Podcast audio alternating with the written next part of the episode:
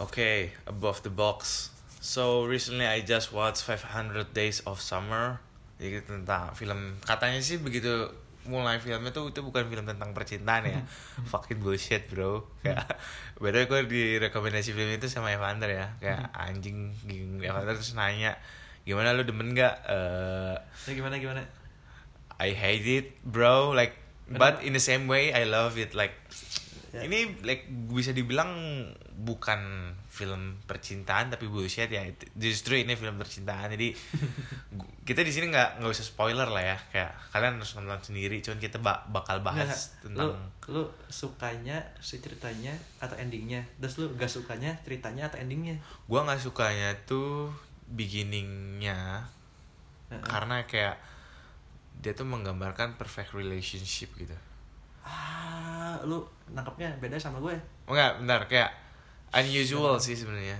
Iya dong, kayak dia tuh menggambarkan dua sisi perfect relationship and how it's end. Dia analoginya apa ya? Dia menampilkan sesuatu yang intinya film ini realistis lah. Dia menurut gue tuh benar-benar realistis. Lu di awal punya hubungan, di awal relationship digambarkan sedemikian rupa, ya, serealistis sedemikian rupa, dan begitu di endingnya ending hubungannya ini pun realistis juga. Dia tuh bahas bukan yang kayak Romeo and Juliet yang happy ending atau sad ending. Romeo and Juliet itu kan dulunya mati bangsa. Iya, yang maksudnya kayak bukan digambarkan yang benar-benar sad ending atau yang benar-benar happy ending. Fucking bullshit, enggak gitu, kayak realistis ya. Kalau orang pegat, kayak lu ada, jadi ada scene dia keluar toko itu kan, terus dia kayak ngeliat orang pacaran itu dia rasanya bitter banget. Kayaknya kalau orang manusia kita tuh kayak abis putus juga kayak gitu kan, anjing nih orang pacaran nih gitu kan, anjing nih orang bucin nih, orang lovebird nih, kayak get a room dia bilang kayak gitu kan, kayak bener-bener bitter. Kalau kata gua ini tuh kayak ya reality bener, terus tentang love and expectation sih. Bentar, gue belum jelasin kenapa gue benci, kenapa gue senang. Iya, kenapa? Gue bencinya karena di awalnya emang dia tuh menampilkan sesuatu yang manis di awal hubungan. Gue benci hal itu gitu. Tapi I mean like I've been there too gitu. Oke. Oh, bukan benci, lagi benci. Benci karena emang ya Evander tuh gitu, cuman kayak di endingnya kayak oke sih, bener juga sih gitu kan, kayak. Dan ada satu statement yang sometimes yang kebanyakan couple pun bisa jadi contoh ya, we cannot, apa dia bilang ya, we could agree. Lupa. Jadi intinya kita bisa setuju untuk tidak setuju gitu. Iya. We could agree with, gimana ya? Ya pokoknya kita kayak setuju untuk gak setuju, you know? Sepakat untuk tidak sepakatnya gitu. Ya kayak gitu. I mean like kalau kalian bukan tipe orang yang romantik kalau segala macem, kalian lebih orang yang realistis, senang nonton film realistis, coba have a look lah 500 Days of Summer gitu. Ya itu tuh menurut gue itu tuh relatable untuk banyak orang sih, kayak love and expectations tuh like ya, you know, ketika lu menaruh terlalu banyak ekspektasi kepada seseorang terus orang itu mengecewakan lu, hancur. Ini kayak si Tom, and actually ya bisa dibilang expectation does kill relationship gitu. Berlaku untuk semua loh. Saat dua pasangan nih ya berjalan dengan anggaplah tanpa ekspektasi atau dengan ekspektasi yang sama, begitu salah satu muncul ekspektasi yang berlebih, yaitu membunuh. Dan maksudnya kalau muncul satu ekspektasi yang lebih dan si pasangan tidak bisa memenuhi si ekspektasinya, ya hancur bener. Kayak kemarin gue lihat di YouTube, apalah lupa nama channelnya, ada kayak quote gini. Jadi ada anggapan gue sama lu ngobrol nih, Sen, lu makan ikan, kenapa Sen? Karena saya cinta ikan. Terus gue nanya lagi, lu cinta ikan, maksud lu cinta itu lu ambil dari airnya, lu potong-potong terus lu masak terus lu makan. Itu namanya bukan cinta ikan, itu namanya lu cinta diri lu sendiri. Karena katanya gini, ketika couples itu mereka bukan gua berharap gini ke lu dan lu berharap gini ke gua, enggak. Maksudnya love it, couples itu kita saling kasih memberi. saling memberi dan tanpa ekspektasi dong. Oh, iya benar. Karena itu base-nya kepada kepercayaan lagi, saling percayalah atau kompromi lah atau apapun. Nggak, janganlah, maksudnya gue tuh selalu beranggapan jangan pernah mengandalkan orang lain untuk membuat lo bahagia. Lo tuh bisa membuat diri lo bahagia. Benar. Dan yang ketika kalau terjadi di kehidupan percintaan adalah diambil dari quote tadi, jangan mengandalkan orang lain untuk membuat diri lo bahagia. Ya lo berarti lo saling membuat orang lain, saling membuat bahagia ke pasangan lo gitu. Janganlah, sayang aku mau ini. Terus ketika lo tahu gitu, kayaknya kalau gue gak gini dia gak bakal bahagia deh. Anjir, itu menyakitkan sih. Iya, kayak berharap apa ya, makan hati. Ya, makan hati ampla ya. Gue memang benci sama makan hati ampla. Kayak lu melakukan sesuatu tapi lu nya suffering dan berharap si pasangannya bahagia. It's fucking bullshit. Ada yang ngomong pengorbanan, tapi baca bullshit. Enggak. Gimana? Ada yang ngomong itu pengorbanan. Nggak apa-apa pengorbanan, asal selama lu tau gak sih seneng gitu melakukannya. Kayak anggaplah. Iya. Anggaplah gini. Memang beneran seneng ya, bukan jadi suffering. Jangan terpaksa gitu. Anggapan gini, babeh lu kerja untuk ngasih makan lu. Babeh lu itu bukan terpaksa. Itu karena dia suka ngasih makan lu gitu. Cari uang tuh buat itu karena dia suka. Nah, sama halnya kayak sama love life gitu. Ketika lu ngasih karena lu suka, karena lu just love doing it, ya udah itu okay. Tapi ketika lu melakukan hal sesuatu kepada pasangan lu karena lu terpaksa atau karena ekspektasi dia yang ditaruh kepada lu, anjing itu kayaknya enggak deh. Terus dipikir sampai kapan gini-gini terus kan? Anjir, sedih anjir orang yang kehidupannya ditaruh ekspektasi sama orang, ekspektasi sama orang. Kebayang gak sih? Kayak lu hidup lu tentang memenuhi ekspektasi orang. Iya, ini kalau misalnya mending kalau udah gitu, udahan. Kalau seumur hidup kayak gitu kan mati ya. Ya, yang gitu biasanya nggak tahan lama. Yang gitu banyak lah teman-teman saya. Teman-teman gue yang gitu banyak sih. Teman-teman atau pengalaman pribadi anjing. Teman-teman, jadi nggak serius. Kayak misalnya anggaplah si rentang waktu hubungannya anggap 2 bulan lah, anggap gitu. Iya. Nggak terlalu pendek. 6 bulan anggap 6 bulan. 2 bulan pertama si cowoknya ngasih ini, ngasih itu, ngasih ini, ngasih itu, ceweknya seneng. Tapi kan ketika anggaplah udah 4 bulan gitu ya, si cowoknya mulai mikir, anjir gue tuh ngasih ini, ngasih itu, ngasih ini, ngasih itu, cuma ini gue tuh capek ngasih terus. Kenapa?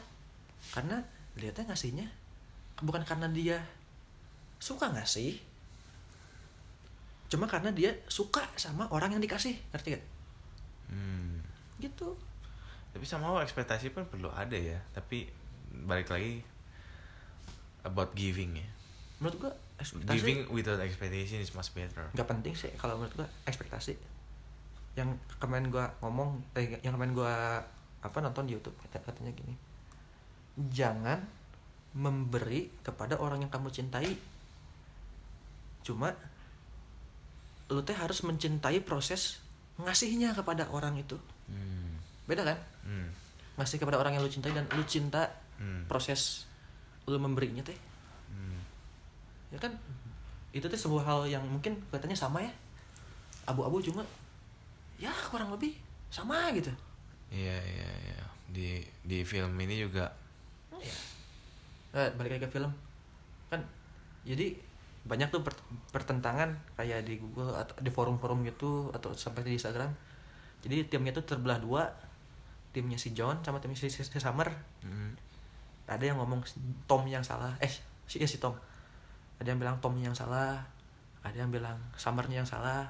Menurut maneh nih, dengan end up-nya hubungan mereka, siapa yang salah? Nggak ada yang salah, nggak ada yang benar. Tapi sama ada satu yang melekat di otak gue cuy. Di end of the film tuh si Summer bilang kayak apa sih, dia ngomongin takdir. Oh, di kebetulan di taman ya.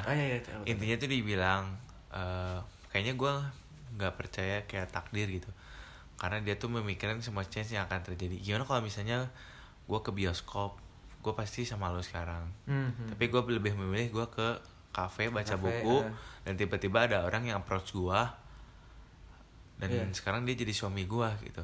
Tapi itu kan kepercayaan dia ya. Buat gue pribadi pun, gue masih percaya yang namanya ya destiny, life path gitu. Masing-masing orang punya namanya life path masing-masing gitu. Ya menurut dia nggak percaya tentang takdir itu, tapi menurut gue ya itu udah takdir dia gitu. Buat lebih memilih ke coffee shop itu kan. Dan berarti dari anda punya hubungan itu gak ada yang salah. Gak ada yang salah, dan somehow pun di situ diceritakan kan kayak di situ pun dia berpikir loh, si Tomnya. Pas yang lagi interview arsiteknya kan, jadi dia ketemu cewek lagi, si Autumn kan, tadinya dia udah nggak mau ngajak pergi kan, terus dia mikir, oh iya gue nggak percaya takdir, dia kayak ingat gitu omongan si Summer kan kayak, oke, kalau gitu gue ajak nih As nih, ya maksudnya kayak nggak ada yang kebetulan juga gitu, maksudnya sesuatu akan terjadi kalau lu kombinasi sih, iya tapi maksudnya harus ada action juga dong, nggak mungkin tiba-tiba lu bisa ketemu cewek tanpa ada action yang kayak bener-bener di film teh anjing tetek bengek kayak FTV gitu ya, tiba-tiba kayak, sayang anjing, fucking bullshit bro, kayak ya tetap harus ada action, modus lah apa kita terkenalnya di kita apa modus lah ya, tarik ulur pancing ya, apapun prosesnya kan tiap orang punya style masing-masing. I mean like action bro gitu, kayak oke lah emang udah takdir kan ya, tapi takdir itu nggak terjadi kalau lu nggak ambil action. Gue lebih percayanya lebih ke situ sih sekarang after nonton this movie gitu. Ini emang semuanya udah disiapin nih, kayak anggaplah kita ngomong religi sedikit, Tuhan menyiapkan gitu kan, ABCDE, ABCDE nya juga akan terjadi kalau lu nggak take action gitu. Nah gue kesimpulannya gue lebih ke situ sih. Masalah kayak gue expectnya mereka balikan lah, taunya enggak gitu kan, kayak wow anjing gitu kan, kayak cuman ya masing-masing punya destiny-nya sendiri. Kalau gua mikirnya lebih ke salah si Tom. Kenapa? Terlalu berekspektasi. Iya, karena kan si Summer dari awal ngomong, gua mah nggak bakal serius sama lu. Cuma si Tomnya yang salah nangkapnya gini. Oh kayaknya dia sayang sama gua. Orang emang si Summer dari awal udah buat main-main doang. Summer memang udah ngomong buat main-main doang. Ya. Pada akhirnya kan makan tuh ekspektasi bangsat. Iya. Makanya trik untuk siapapun itu, kalau pacaran mah jangan punya ekspektasi lah. Ya guys, we keep it cool gitu. Ya udahlah, lu saling membahagiakan satu sama lain. Yeah. Sampai you believe they're the one, he or she is the one gitu kan. Iya. Pasti. Dan maksudnya kita juga belum sampai tahap itulah. Ya gini loh, pada nature-nya manusia itu selalu punya ekspektasi pada semua hal. Tuh. Cuma kan ekspektasi itu pasti ada resikonya. Resikonya ketika ekspektasi lo nggak fulfilled, lo bakal kecewa. Nah, gimana cara menghindari si resiko itu? Nggak usah banyak ekspektasi lah. Tuh. Kan ada tuh band namanya Mang Kito Millioner. Ini quote yang gue setuju pisan lah. Kata gini, orang yang kita sayangi teh paling mampu melukai, anjay. Bener. Iya kan, anggaplah gini lah, lu orang stranger di jalan bilang lu tai lu bangsat, karena stranger ya gua mah ya udah anggap siapa gitu orang yang lu sayang, lu tuh tai bangsat anjir, pasti sakit hati ya, sakit lah, sakit iya bener. Dan orang yang paling dekat dan yang paling sayang teh resikonya paling adalah pokoknya resikonya besar banget, makanya milih-milih pacar teh yang benar. Pas PDKT jangan cuma ikutin nafsu. Dengerin kata Evander. Jangan ikutin nafsu. Jangan lapar mata. Bener tuh. Kalau lapar mata mah atau lonteng juga ada carantik gitu. Gelo. Iya kan. Makanya gue teh udah sekarang mikir anjir punya pacar mah ada tampang mah nomor gak tahu nomor berapa gitu. Yang penting mah otak sama ya otak hati. Tampang mah tuh lu lihat hal yang sama pasti bakal bosen, serius. Hal yang sama semua secantik apapun bosen. Anggaplah ginilah lu punya HP baru, HP baru edan, dilap anjir biar layarnya kinclong, dimainin terus biar aja pokoknya disayang-sayang lah, nganjep perut.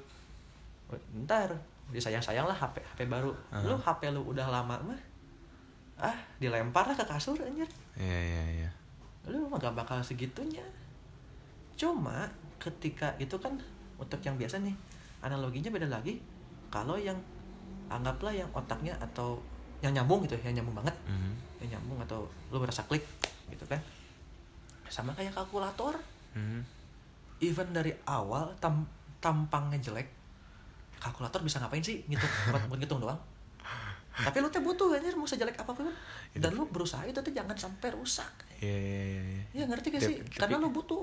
Tapi lu tuh nangkep kan maksudnya kualitasnya kan ya, itu kalkulator yang satu HP gitu. Balik lagi berarti kalau orang lain nih ngomongin jahatnya kadang ya udah lu pacaran sama emak umur tai gitu, umur tua gitu kayak atau misalnya. Enggak apa-apa gua mah. Iyalah. Atau misalnya ya udah lu pacaran sama orang yang mukanya enggak banget gitu. Gitu misalnya. Kan tadi gini. Tampang teh nomor berapa cuma gak berarti gak dapat nomor. Anjir. Iya, yang penting juga lah ya. Bahasa gak penting-penting amat. Cuma tetap ada. Iya. Ngerti kan? Ngerti. Kudu. Anggaplah itu sebuah komponen kecil gitu, yang lu gak perlu untuk melengkapi. Iya. Wise to say-nya gitu sih ya. Untuk melengkapi, cuma kalau enggak pun enggak apa-apa. Ya, gini loh, siapa sih yang enggak mau punya pasangan yang tampangnya bagus? You know, banyak banget, dan banyak orang yang ceritanya cuma lapar mata di awal gitu, pada akhirnya mah kenapa putus, nggak berasa nggak nyambung. Anjir, berarti lu teh apa ya, lu teh nggak scanning dulu gitu dia teh gimana. Iya. Lu teh cuma lihat, cantik nih, kayaknya enak jadi pacar gua. Nah, gua nggak ngerti kenapa orang bisa kayak gitu ya. Namanya love life terlalu complicated, kita juga bukan sifunya sih, cuman ya inilah yang bisa kita ya nggak ada sifunya. Ketika nggak ada sifunya, ketika ada orang yang ngomong saya ahlinya cinta, anjir pengen ludahin gitu.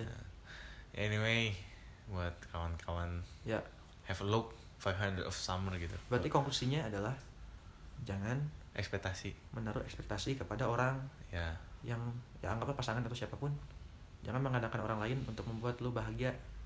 Buatlah kalian diri sendiri dulu ya. Diri sendiri bahagia, lalu berbagilah kebahagiaan. Alright, goodbye, good night. Bye. Alright, I'm going home, man.